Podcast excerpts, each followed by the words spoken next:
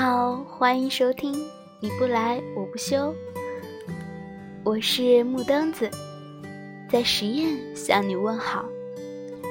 今天分享的文章是：要不你把我删了吧。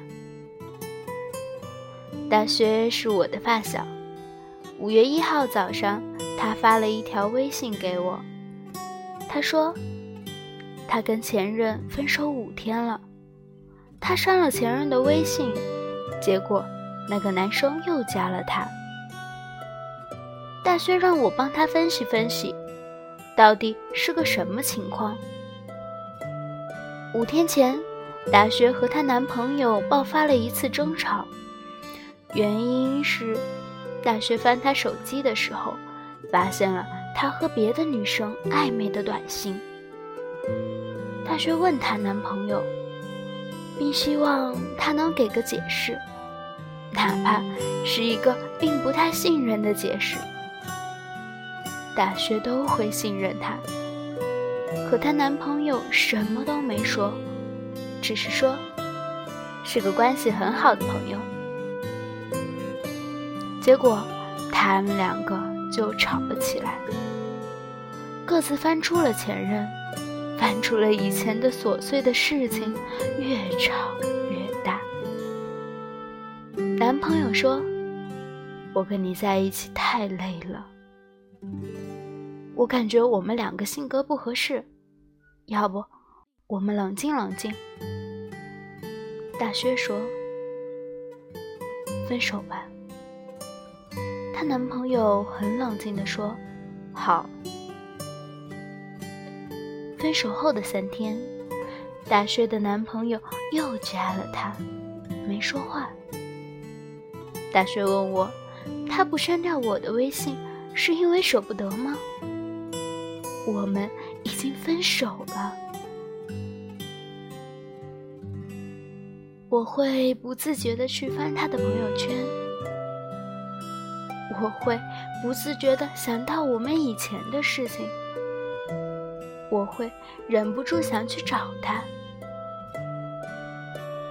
要么就永远不要让我知道有他的消息，要么就痛痛快快的分手，要么就不要耗着别人的感情，真的没有意思。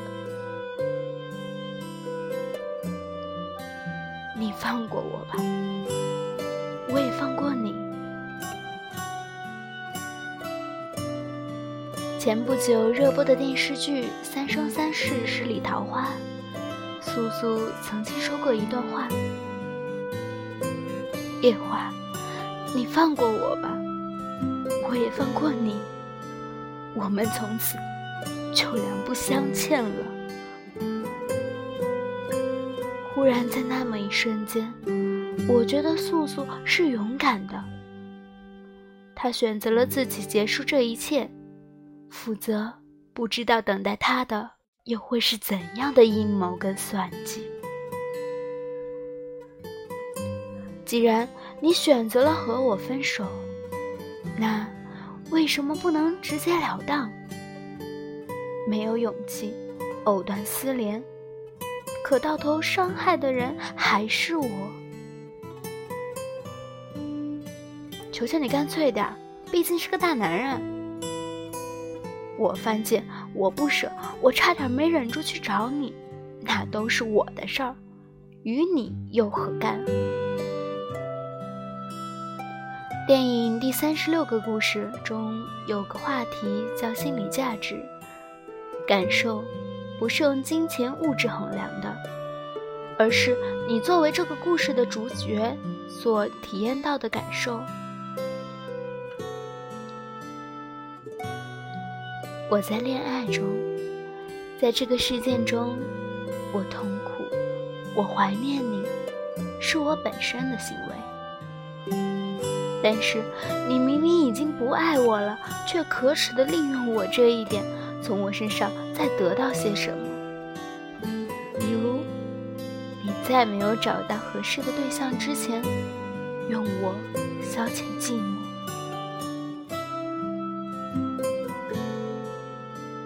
大薛的故事还有后续，她男朋友加了她之后，还是会和大学聊天，有时也会出来见一面，开个房。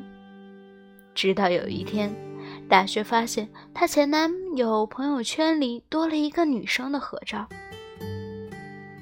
再后来，前男友再也不找大学了。大学才发现，原来分手之后的那段纠缠，只不过是他的寂寞难耐，连不舍的意思都不是。既然他当初选择了抛弃，就不可能爱你了。不用想那么多。后来的聊天也好，对不起也罢，只不过是玩玩。分手了，不删微信，还想和我做朋友，不是不舍，不是还爱，简直就是耍流氓。我也想像衣服一样，晒一整天的太阳，和风捉迷藏。到了傍晚，你能把我抱回家，然后陪你一起睡觉。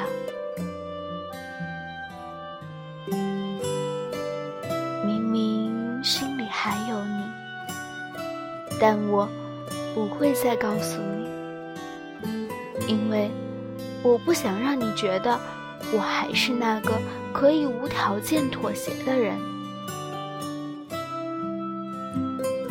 总有一天，当我经历过无数次的纠结和挣扎，我可以学会放下，旧人终究会离去，这样才能遇到新人。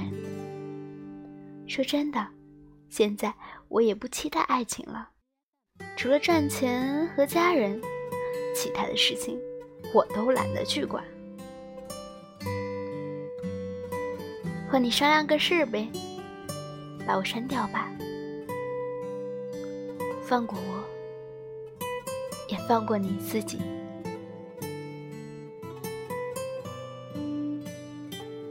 嗨，我是木灯子。